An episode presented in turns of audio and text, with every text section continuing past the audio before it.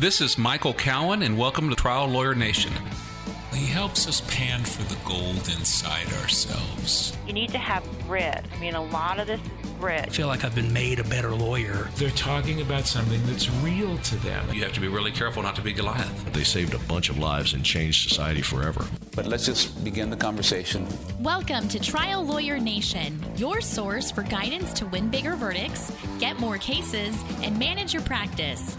And now, here's your host, noteworthy author, sought after speaker, and renowned trial lawyer, Michael Cowen. Today on the show, we have an old friend of mine, a lawyer named Jude Basile from California. I met Jude 20 years ago when I was a student at the Trial Lawyers College, and he was one of my instructors. Uh, he went on actually to become the president of the Trial Lawyers College.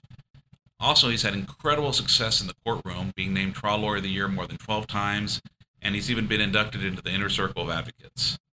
In our conversation today, we're going to talk about the difficulties of getting to trial, advice he has for young trial lawyers, great books to read for any lawyer who wants to try cases, and the importance of understanding ourselves and our story before we can tell the stories of our own clients. We talk about something I know many of us struggle with, and that's the fear of deciding to reject a case. We had a great talk, and I hope you will enjoy it as much as I did.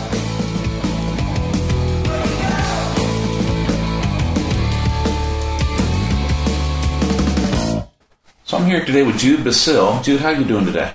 Great, great. It's really nice to see you here in California. It's nice to be here. You know, I've known you for 20 years now.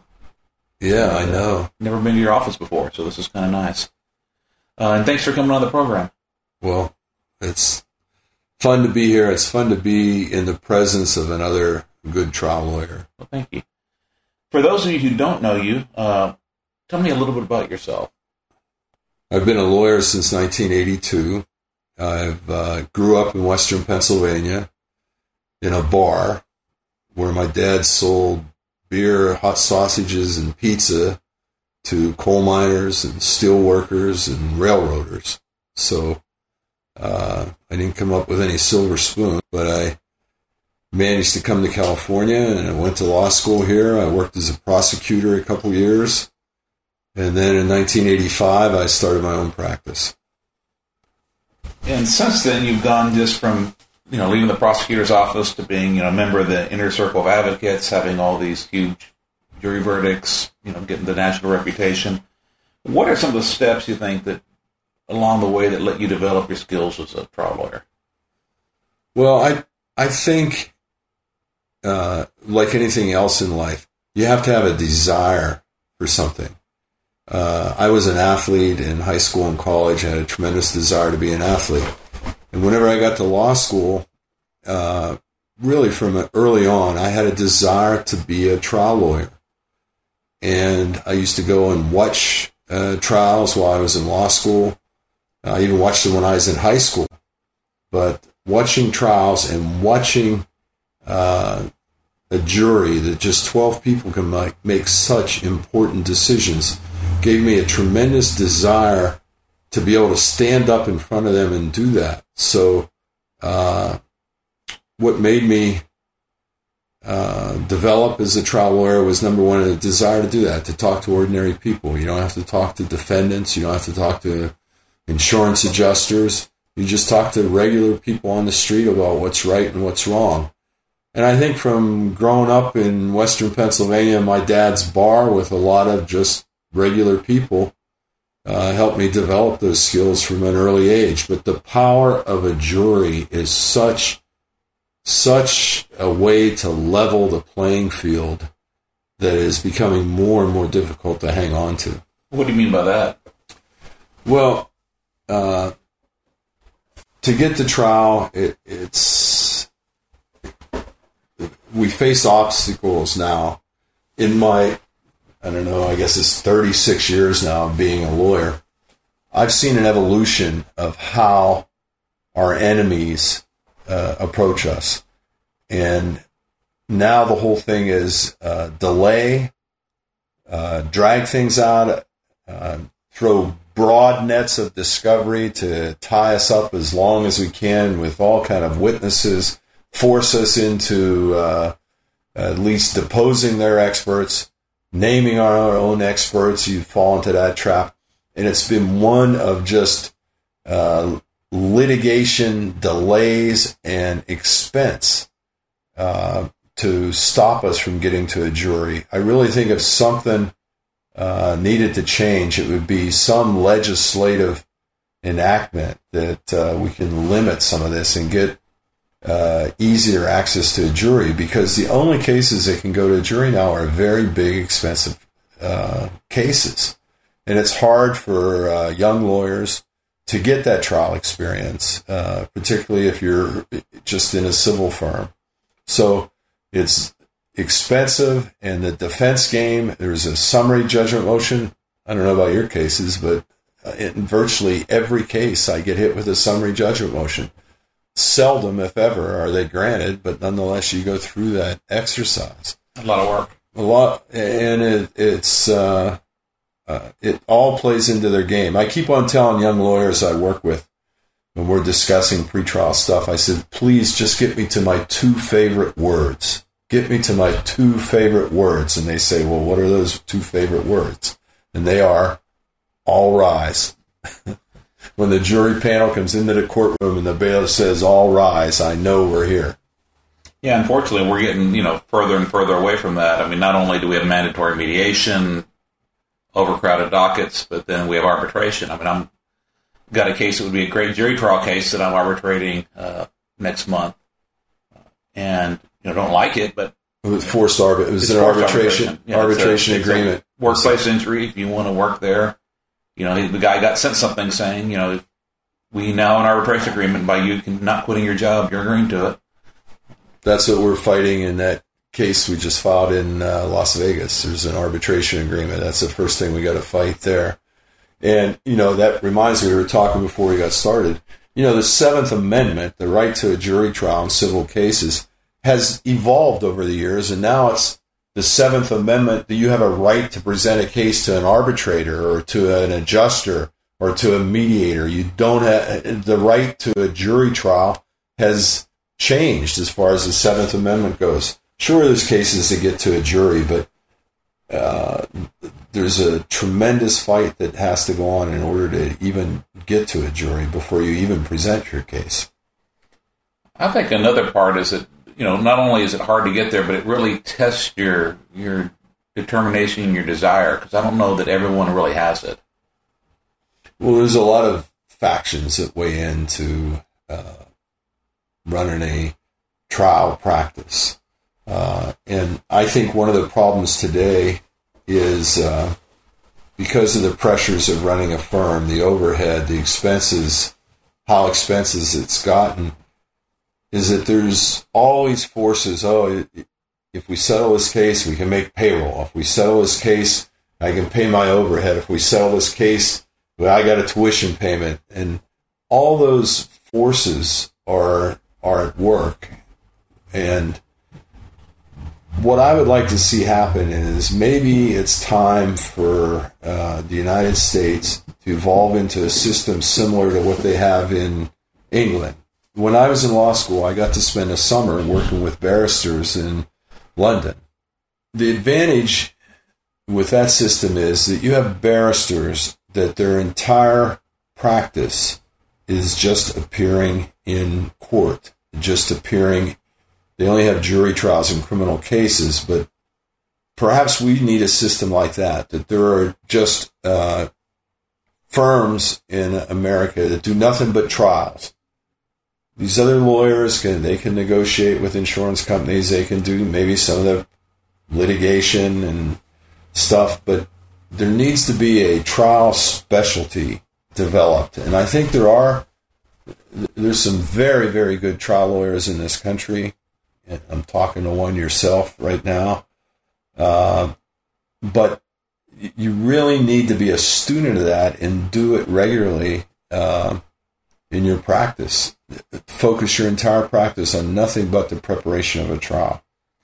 I guess the only concern I'd have with that, I mean, it would be fun uh, for those of us that like to try cases, is the could someone that doesn't try cases and hasn't been in there think of what you need to do to work up the case, discover the story, get the evidence, the witnesses that the trial lawyer is going to need.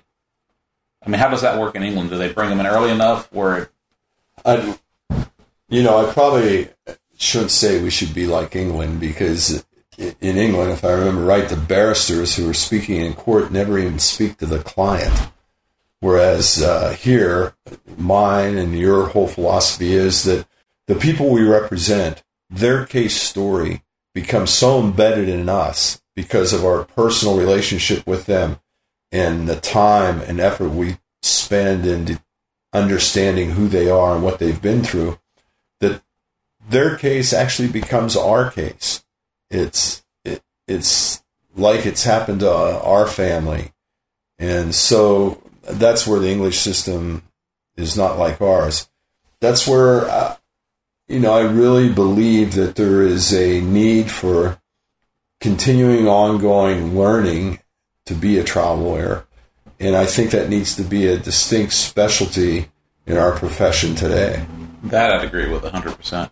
What are some things that, you know, we have a lot of younger lawyers that listen to the podcast that want to be trial lawyers. Uh, what are some things people can do to develop those skills? Well, I think if, if you're early on, like your first year or two out, and you want to be a trial lawyer, there is no substitute for actually being in there trying cases. And like I previously said, it's so hard in a civil firm to get to trial. So my first advice would be uh, to do what I did. I was very fortunate. I hounded the hell out of the city attorney in San Diego until they had to hire me just so they could shut me up. And the city attorney back in the early 80s in San Diego handled all the criminal misdemeanors for the whole city of San Diego. And you would literally just go and sit outside of the presiding department and the presiding deputy would come out and hand you a file and point you to a cop and send you down to the courtroom and you'd go try a case and they would be a lot of DUIs, a lot of uh, shoplifting, a lot of uh, uh, minor batteries or uh, bar brawls and things like this. But you were picking a jury and you were uh, standing up, and I probably did 50 jury trials in a in a year there doing that, and that would be my first advice.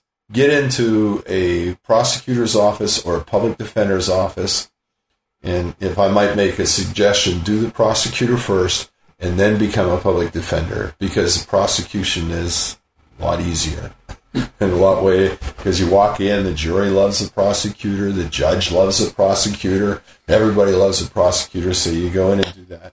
And if you're going doing DUI cases, I was told that a DUI case, and it's true, if you can do a DUI case, you probably have the foundation to try any type of case, criminal or civil, because DUIs have direct and circumstantial evidence. This is driving under the influence cases. They have direct and circumstantial evidence. They have eyewitness testimony. They have expert testimony. You got chain of custody you got to deal with on the blood samples. So you learn all the evidentiary stuff, and they're really good cases to get your feet wet and try. So that would be my first thing. Get in a prosecutor's office. They do public defenders, who do court appointed work, because that's where you can get really tested.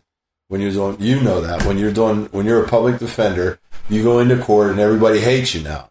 The judge hates you, the jury hates you, and even your client hates you sometimes, you know. And if you can do stuff in those cases, then you're a real trial lawyer. I did it by doing a lot of low property damage, uh, soft tissue auto cases, mostly chiropractor only. And I was, Oh. had three set every week and got to trial 10 to 12 times a year for a few years. And, uh, got, you know, eventually was able to develop, win enough of them, you know, win all of those, No. but win enough of them where people started entrusting me with bigger cases. And, but, you know, uh, guy I went to work with, a friend of yours, uh, Ed Stapleton, he, before he, he actually became a federal defender, before he did, he took on a, a docket of 50, uh, 50 soft tissue, low property damage cases from one referring lawyer. Uh, and because he gave us so many, I gave him a 50% referral fee. So Oh, jeez. I was trying them. I had to buy Ed. I had to pay the other lawyer 50%, and then I had to pay Ed his percentage.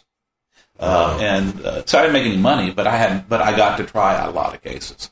Uh, and you know, I think there's some opportunities for people that want to stay in the civil world.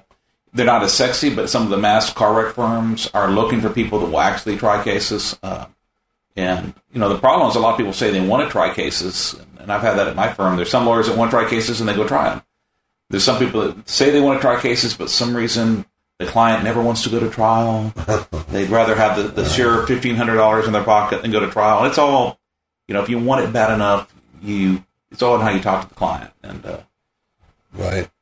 Yeah, I, I agree with that. There, and there's no substitute for it. Would you agree? There's no substitute for actually being in the, the courtroom. I, I agree, but there's also a difference. Uh, there's a federal judge a long time ago that told me that there's a difference between having 30 years of experience and the same year of experience 30 times in a row. Right. Uh, you know, I think that not only you have to get in there and do it. There's no substitute, but I think becoming a student of trial advocacy, and I can see you are just from the books you have, uh, as accomplished as you are, you still are, are learning, reading. Right. And some of the books I have there go back. Well, of course, the classic is Moe Levine on advocacy and Winning Stories by Jim Perdue.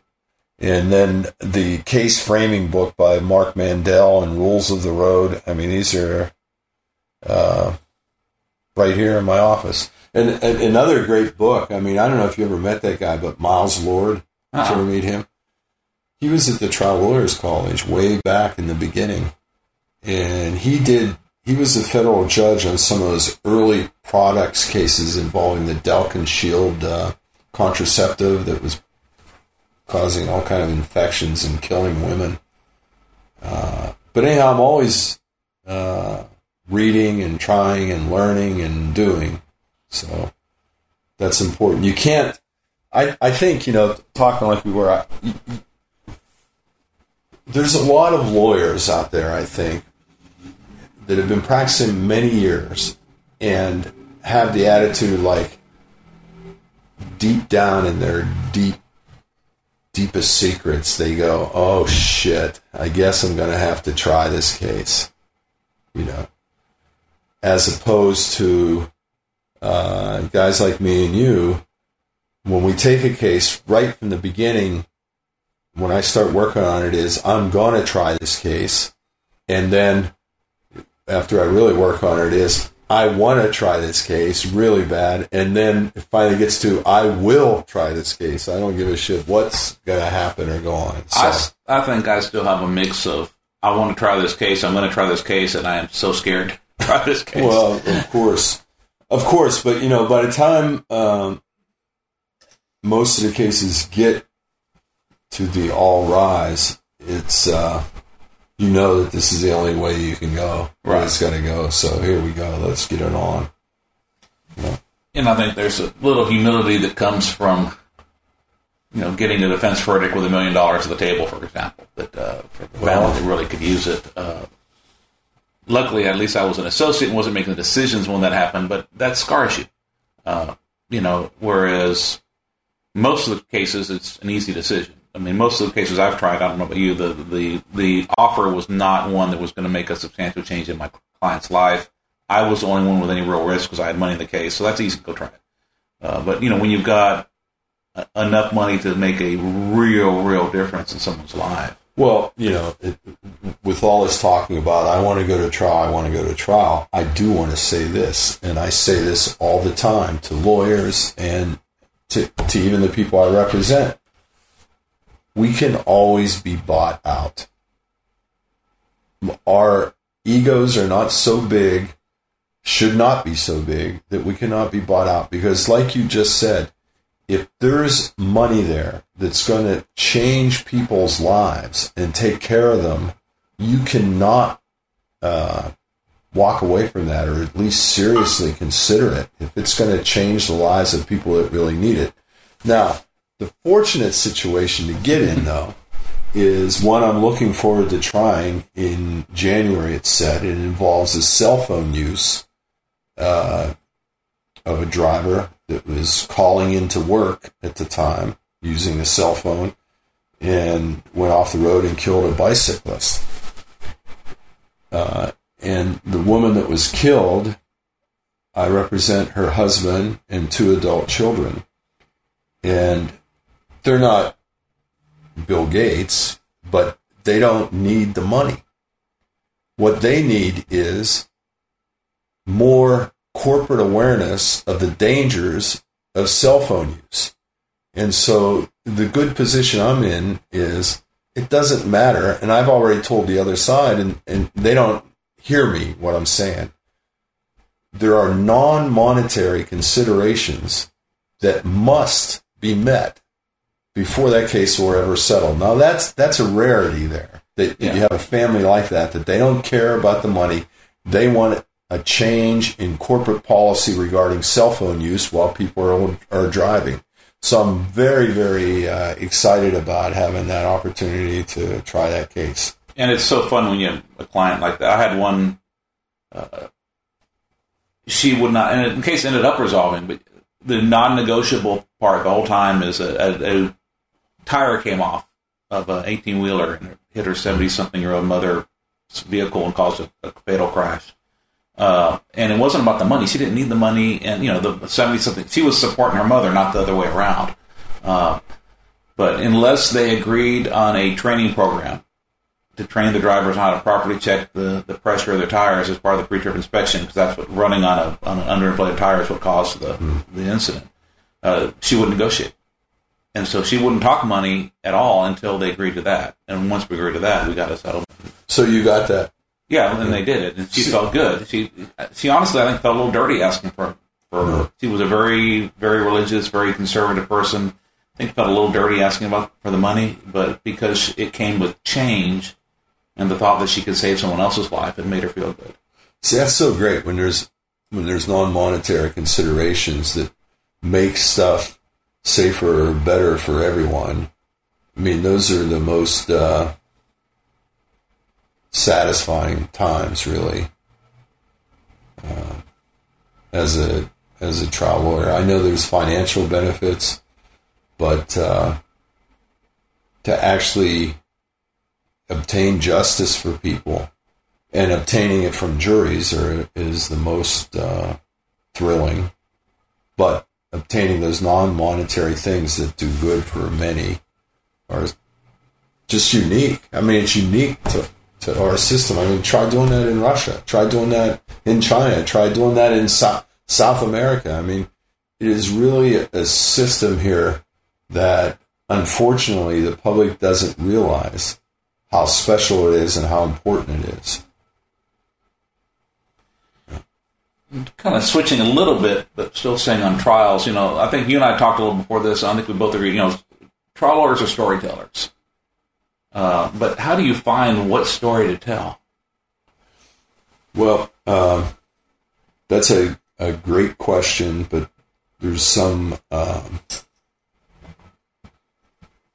fundamental understanding of stories that I think is needs to be understood. And the first is all communication is a story. All communication is a story. I mean, what we're talking about now is the story of our trials, the story of our lives involving trials, the story. I mean, you were telling me how you got here today. Everything, all, virtually all communication is based around some story.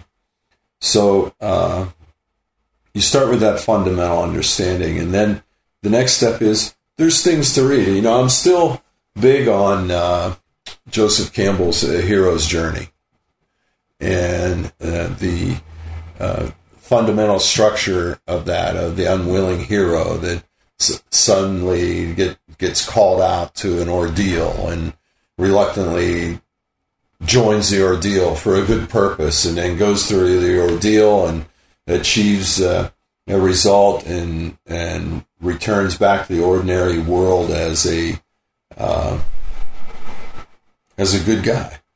Um, I think that's uh, I probably butchered it in how I just No, I presented that it. was perfect. And uh, Yeah. I will tell you, since I've read Carl Bettinger's book, which kind of is an attempt, uh, a pretty good attempt of applying that hero's journey to a jury trial. Right. I was going to mention Carl's books next. Next. Yeah, it, it's changed the way I, and I tried cases and, and has made an incredible difference in the results. But keep going. I'm sorry yeah. about that. Yeah, well, that was the second thing. You know, Carl Bettinger's book is is great uh, also to put that together, but a fundamental understanding of stories and what makes a good story. Then, I think what uh, helps me a lot is uh, before you get to cases or anything, fundamental understanding that stories is a basic means of communication. The hero's journey is outlined by Joseph Campbell and then Carl Bettinger. And then looking at what what's our own story. How can we understand ourselves and our own story? And I know you and I have done work, and it's a bad word to say because people don't understand it. Done work in psychodrama, which is kind of a crazy term, psychodrama. but then again, if you want to be a trial lawyer, you probably got to be a little psycho and understand drama. But that's off the topic. What I'm talking about as far as stories go is how do we explore our own stories? How do we understand the story of our life? What what chapters in our own story has really made us who we are? And how do we understand our own story? How can we face our own truth of who we are and what we've been through? I think going through that and exploring our own stories then is the next step. Once you've done that work, then you can become um, to an understanding and an exploration of the other's story. Why do you think So- it's so important to understand, you know, more of ourselves and our stories before we try to learn other people's? Oh, great question because that's the that's the truth. That's our own truth. And if you can find your own truth in who you are and what you've done and have the courage to look at who you really are, the the good stuff, but also the bad shit that we've all done in our lives, the the struggles that we've had to face, the pain that we've had to endure in our own lives. Once you have the courage to face that, then the the curtain is opened up to explore the other. At least that's how I've seen it with me. Maybe you've experienced that too. Then I have a much more better understanding of this person that's sitting on the jury that's going to say, you're just a greedy lawyer. You're just uh, someone that's uh, out in this for the money. And then uh, you can explore that person. And, you know, well, where's that coming from? Why do they feel that way? How do they understand that?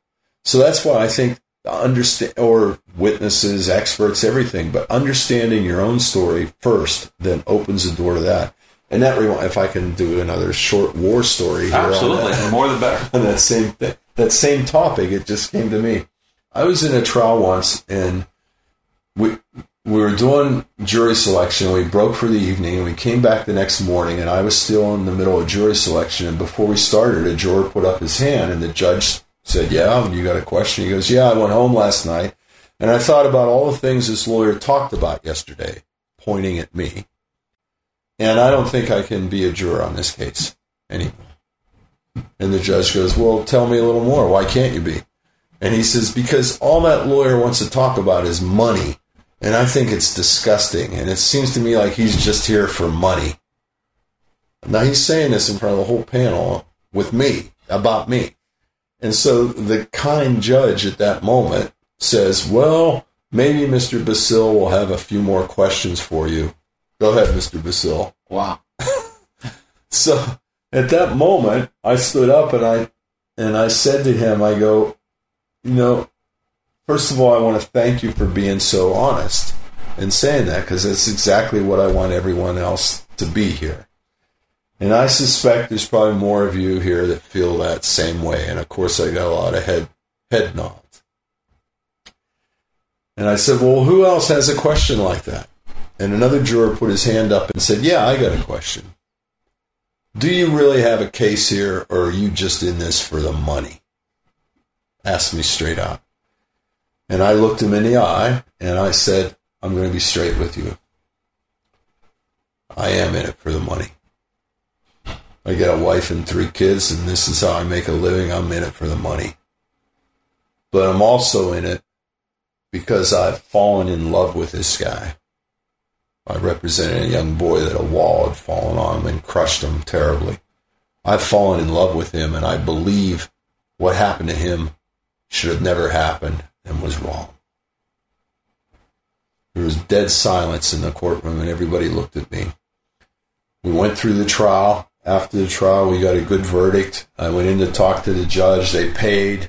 Some weeks later, I went in to talk to the judge, and the judge says, You know, when you won that case, was whenever you told them the truth that you were there for the money and you loved your client right at the beginning.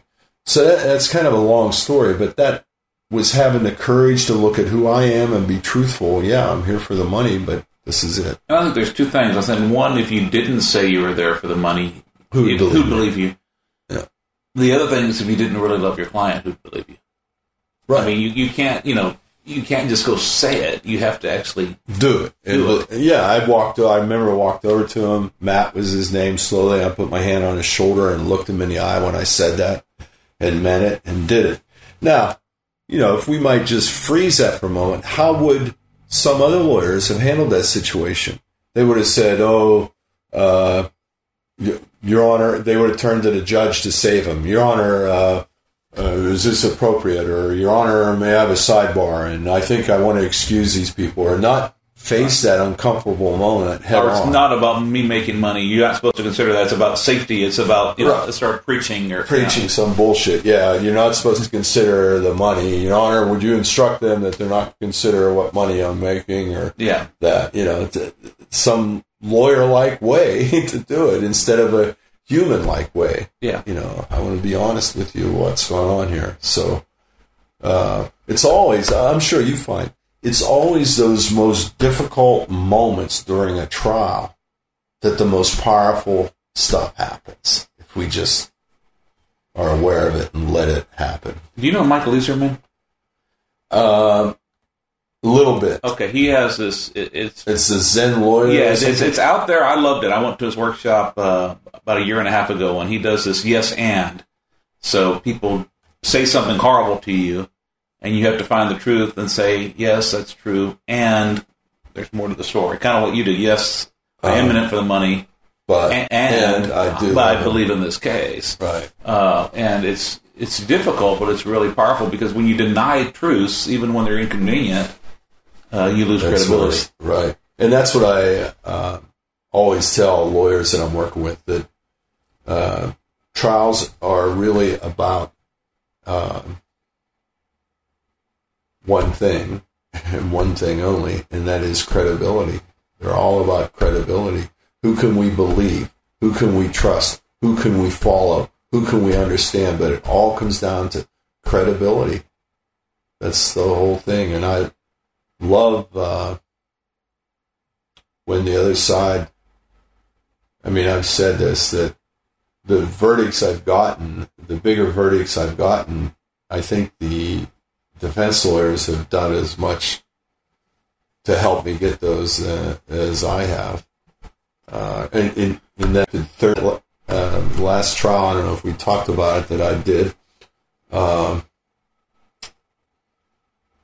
the lawyer objected 31 times in my uh, closing argument, and most of them were in my rebuttal argument. and just kept objecting, and the judge kept sustaining him too, and telling me to move on and shut up and all that.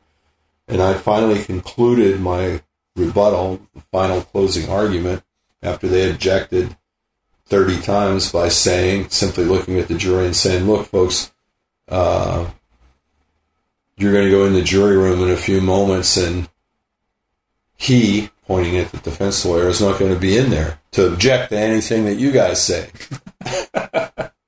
so, aren't you ready to go in there where he won't be around objecting to all this stuff? And they were nodding and saying, yeah. I said, so good. I'm going to trust you guys to go do your job. That's how I sent them out. But, uh, so anyhow, it, it's, is important. We've been talking about a lot of good stuff Yeah, but story's important, credibility's important, being honest, and then I think that uh, bond that can be built throughout the trial with a jury is very important, and that bond is built around a credible story.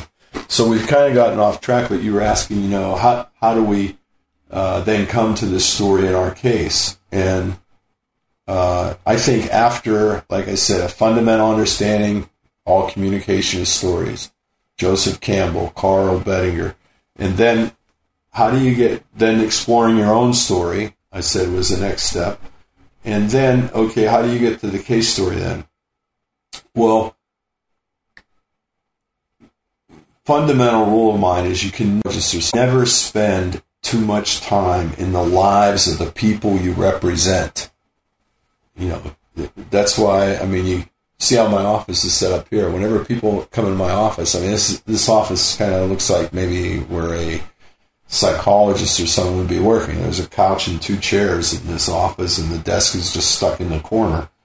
And I, I like to speak in a circle here with people. So spending a lot of time with the people you represent. But the story that I really like to develop and discover is the story of the wrongdoing. There's been a lot written with rules of the road and the reptile and stuff about the story of the wrongdoing because the story has to be credible, but the story has to be about. I often ask lawyers, what does a story need to be about? And they'll say righting a wrong and all this. The story must be about the jury. Uh-huh. Be about something that's meaningful to them in their life. So the story has to be about uh, the jury. So the first chapter has to be about the wrong. What's the story of the wrong? So after I do all that, I like to like spend times time uh, walking in the woods or walking up in Big Sur. I did it this past weekend. There's a hermitage of monks I go up to and drop in on, but then I take a I did a four hour hike, six miles, three miles up a mountain, three miles back down this past Saturday. Took me about four hours doing it. But I'm alone in solitude among nature, and I play little scenes in my mind of who the defendants are and who uh, uh, they might have been in their life. Of uh, I'll take on characters while I'm walking, uh, thinking of the supervisor of uh, of a corporation and how they manage their employees and how they set up a business that evolves around the cell phone. And I was thinking of my cell phone case this uh, past hike, and I'll start with that, just broad range, and uh, walk through it. Then I'll do focus groups. Uh, I did a case against an addiction treatment center, and I wanted to tell you how we started that with uh, developing that story. We did focus groups that people didn't know that it was a court case or anything. We brought a group of people in, and we asked them if if you were in a situation where you had to find a treatment center for a loved one, how would you go about doing that? And then what turned out to be the most important aspect of the focus group. We said, what is the most important uh, qualities that a treatment center needs to have? And after I think we did three or four focus groups, uh, it kept coming back to a safe place that they people that are addicts, that are coming off of drugs, can do all kind of crazy things. And so they need to be a safe place. Well, what does that mean? You know, and how do you determine what kind of safe place is that? And we kept working the group and we came down to a safe place and there were three things. They need to be assessed, then they need to be referred to the appropriate level of safety or treatment, and then they need to be monitored at all time.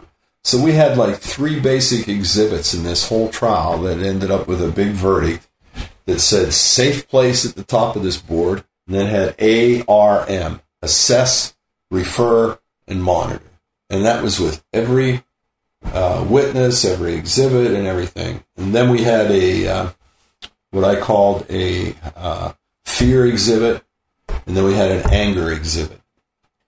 and the fear exhibit was uh, these treatment centers were just operating out of neighborhood houses, and we were showing how their business model was kind of scary to be treating addicts this way. And so we had a big overhead, which was our fear exhibit, showing all the neighborhood houses throughout your neighborhood.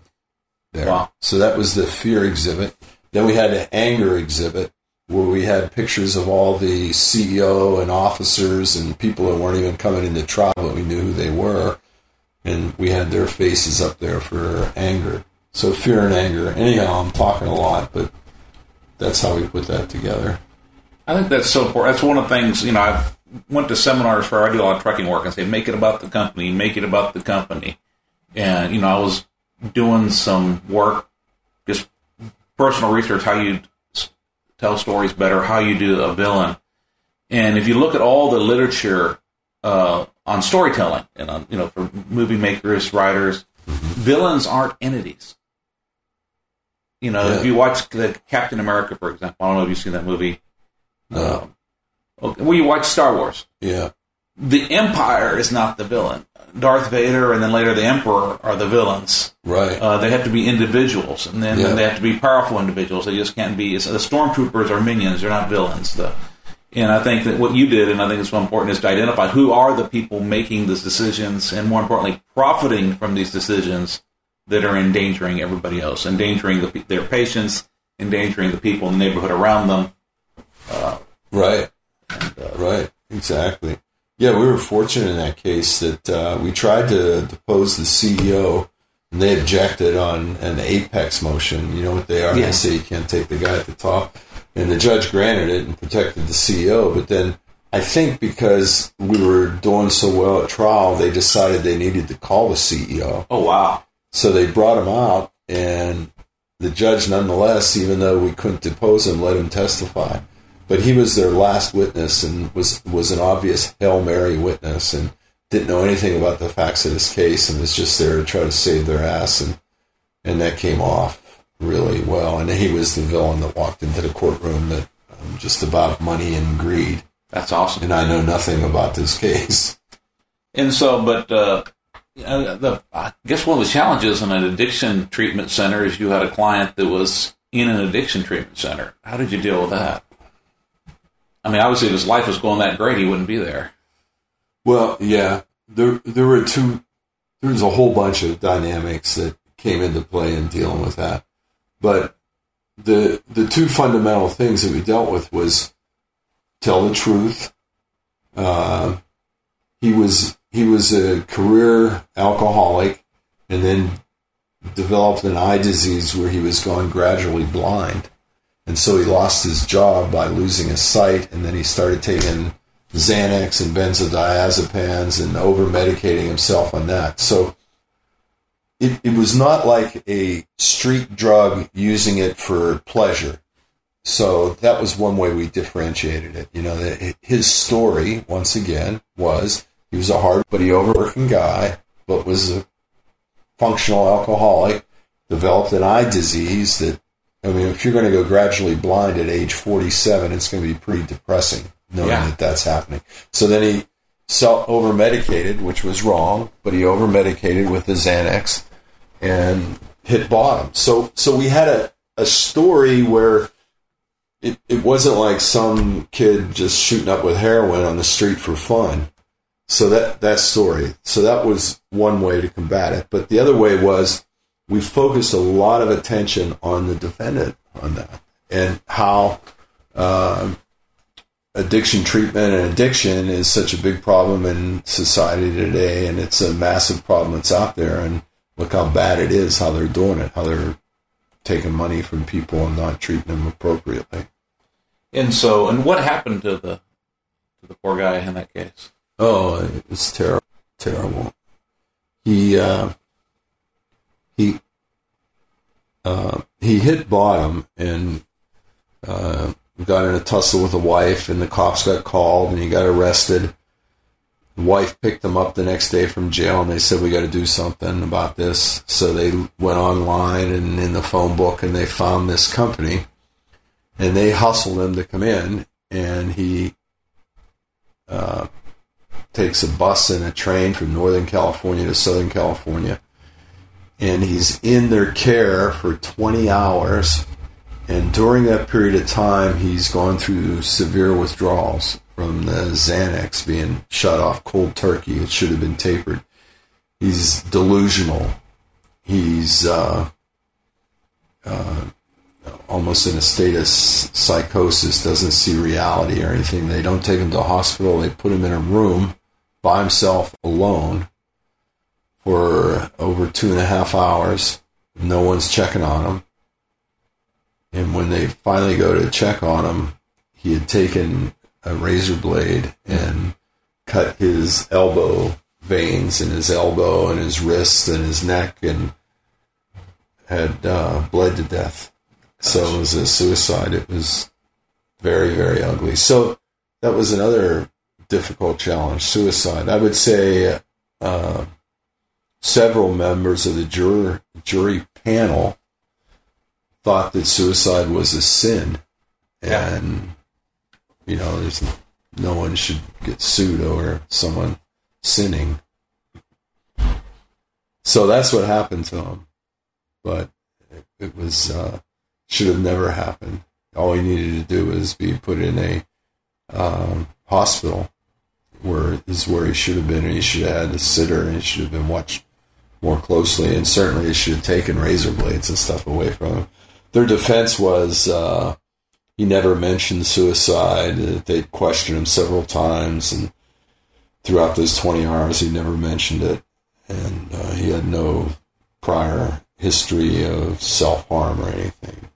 But the whole business practice was so bad, the jury saw it that way. And I guess if they sent him to the hospital, they wouldn't make the money. Well, that that was it. I mean, and the big thing was, and we had former employees testify this.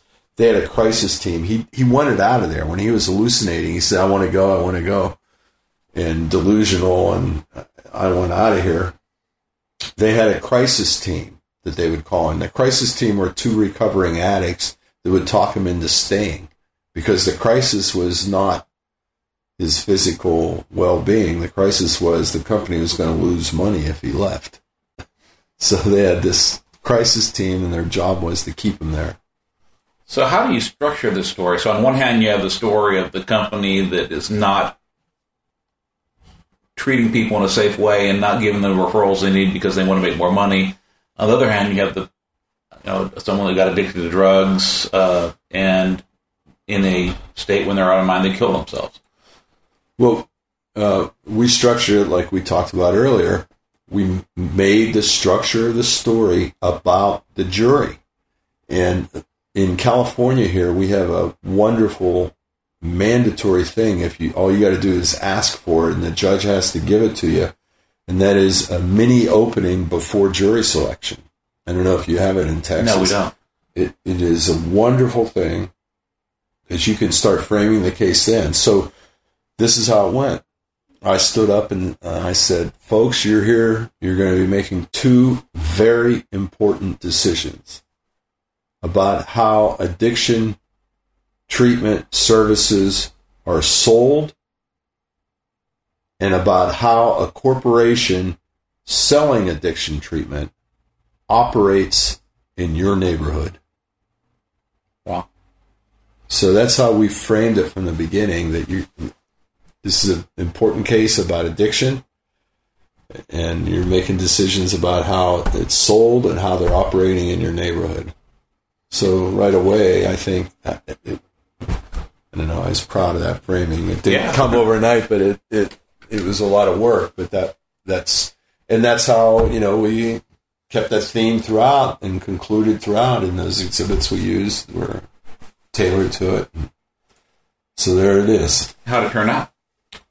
Uh, it, uh, it was a seven million dollar all non-economic damages. There was no economic loss. It was a seven million dollar verdict, and I I should frame that verdict form because it was the first time on a verdict form I ever had a jury cross out the amount of damages and add another million dollars on Wow. the actual verdict form. They crossed out that it totaled six, and then for some reason they wanted to up it, and they actually drew a line through it, and the foreman initialed it, and they wrote in a million dollars more. Well, I've had crossouts, but in the other direction. that's, that's a nice. Yeah, I never had that before.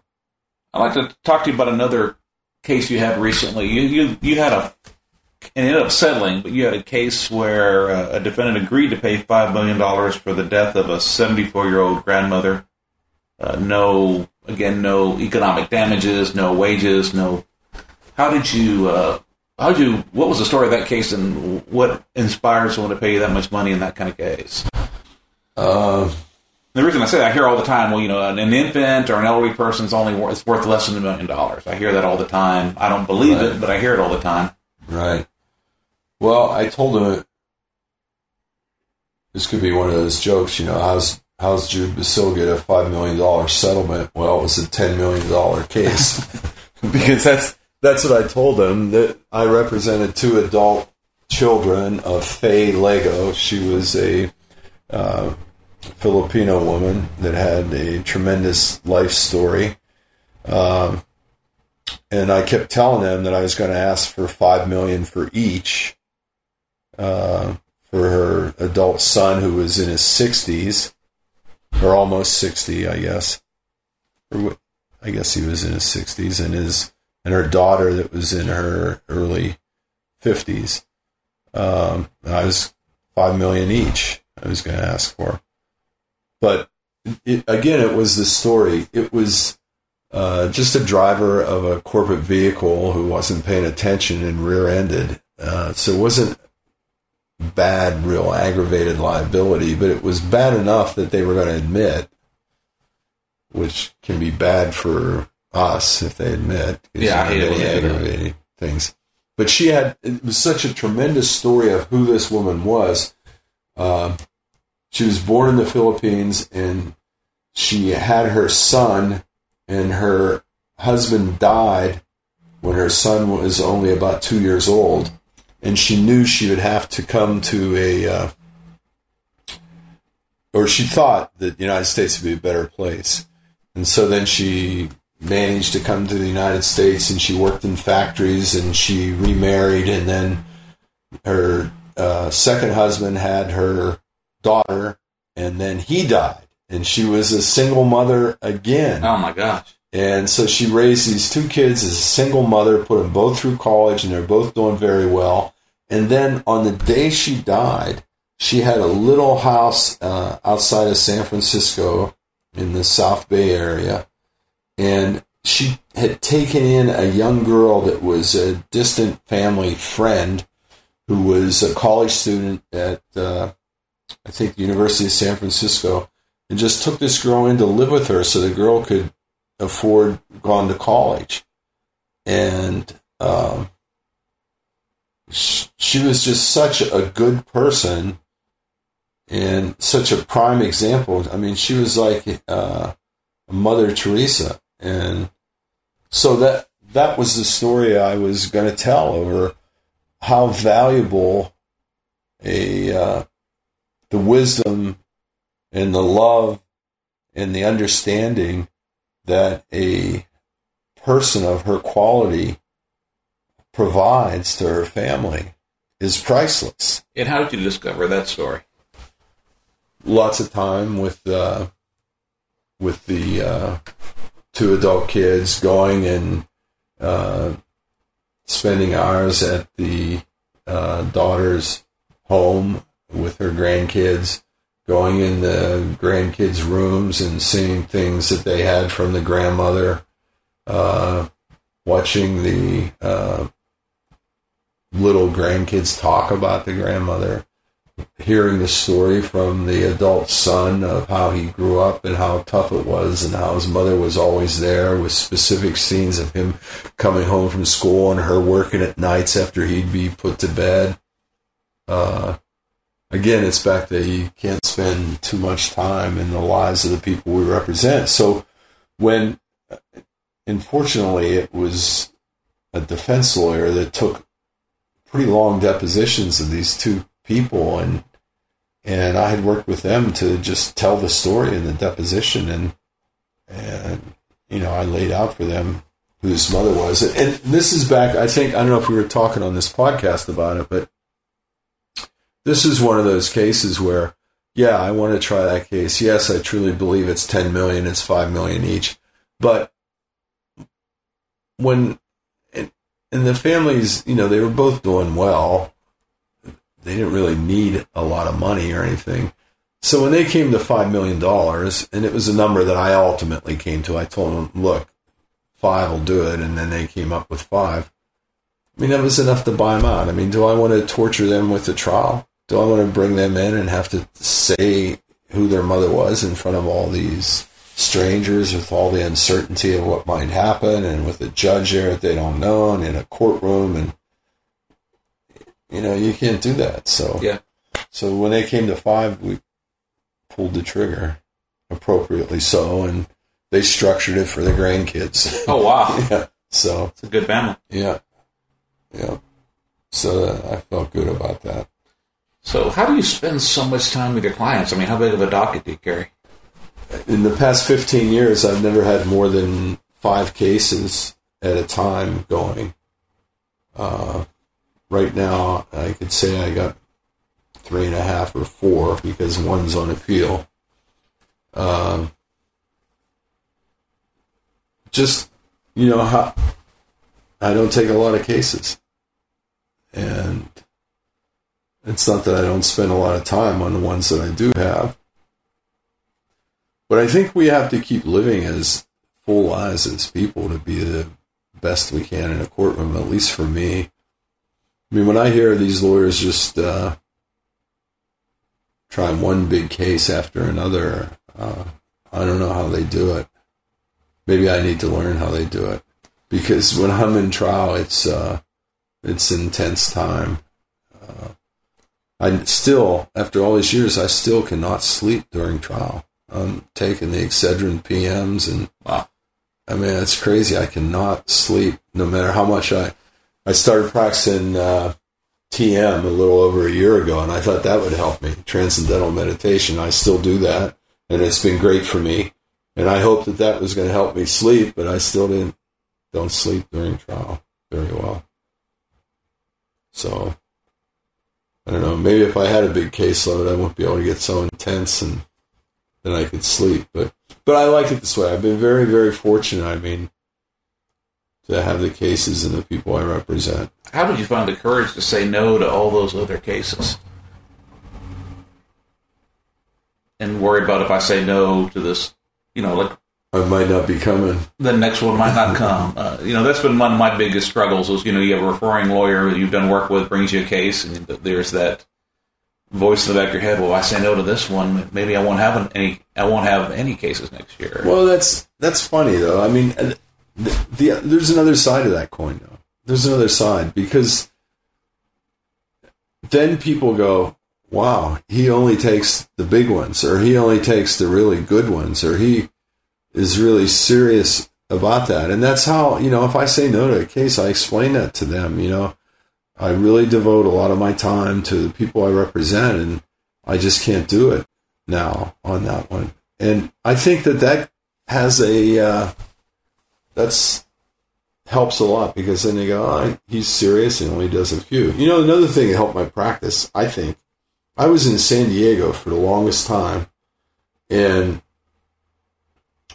then we had our son in uh, '98, and I'd always come up to this area, to the Big Sur area, and Chip, we saw a house and put an offer on it, and they took it. And I went back to San Diego and said, I'm moving up to near Big Sur. And everybody down there said, Are you crazy? Uh, you got a good practice here in San Diego. San Diego is great, this and that. But I grew up in a small town. I wanted to live in a small town, and so I moved up here. I think that really helped me because I started getting referrals on bigger cases after I moved up here not nec- not necessarily in this area. And I think it was like, holy shit, that guy chose to like just move up there in the woods. He must have something going. And I, I got a few good referrals just because of that move. So I, I guess it comes back to, you know, just living the life you want to live and hope that everything works out. Yeah. you know. So Yeah, I've always dreamed of having your kind of practice, I, but I've also met the people that had four cases that then lost two of them and then went under. yeah, Uh, and then you're looking for a DUI case to So. I'm, you know, I'm looking for that that balance. I haven't quite found it yet, but I, Oh, I will tell good. you, I've, I've been saying no to more and more cases, and the it's amazing the people I say no to then come back a year later with a better one. Right, right. And and you know the, the other thing about saying no, I I've discovered that it is probably better to say no to more cases and maybe let a few good ones slip by than end up with a whole bunch of stuff that's just driving you crazy. I agree with that. I've learned that the hard way too. Yeah, we all have learned those lessons.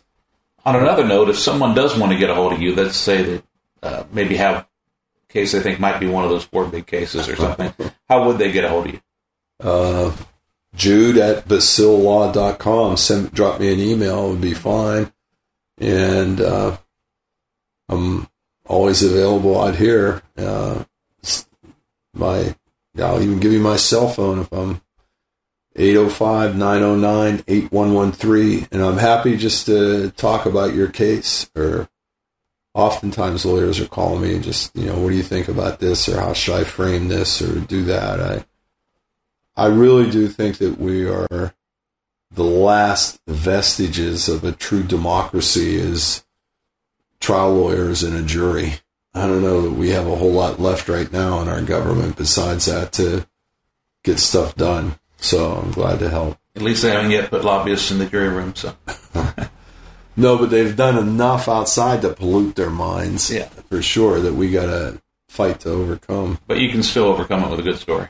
Absolutely. And credibility. Yeah. Being who you are and being on straight and honest.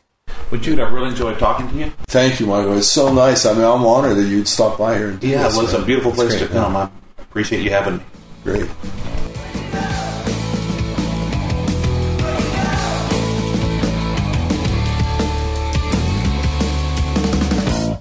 Thank you for joining us on Trial Lawyer Nation. Lately, we've had some of our listeners reach out to us to tell us how one of our episodes has helped them on a case or helped them run their firm. We appreciate your support of the show and we love hearing from you. I'd like to encourage each and every one of you to contact us via email at podcast at triallawyernation.com. Please tell us what your favorite episode was or how you heard about our podcast. If you have a request for something, let us know and we'll do our best to do it. Thanks for tuning in, and I look forward to having you next time on Trial Lawyer Nation. Each year, the law firm of Cowen Rodriguez Peacock pays millions of dollars in co counsel fees to attorneys nationwide. Are you an attorney with a catastrophic injury or wrongful death case you'd like to discuss with host Michael Cowen? If so, you can reach Michael by calling 210 941 1301 or send an email to michael at cowenlaw.com. We look forward to talking with you again soon as we continue to explore powerful insights from our amazing host and remarkable guests here on Trial Lawyer Nation. Until then, please be sure to subscribe and review this podcast on iTunes or your favorite listening app so we can continue to reach more listeners. Visit us at www.triallawyernation.com to send us a message, listen to previous podcasts, or learn more about Michael Cowen and our guests. This podcast has been hosted by Michael Cowen and is not intended to, nor does it create the attorney client privilege between our host, guests, or contributors and any listener for any reason. Content from the podcast is not to be interpreted as legal advice. All thoughts and opinions expressed herein are only those from which they came.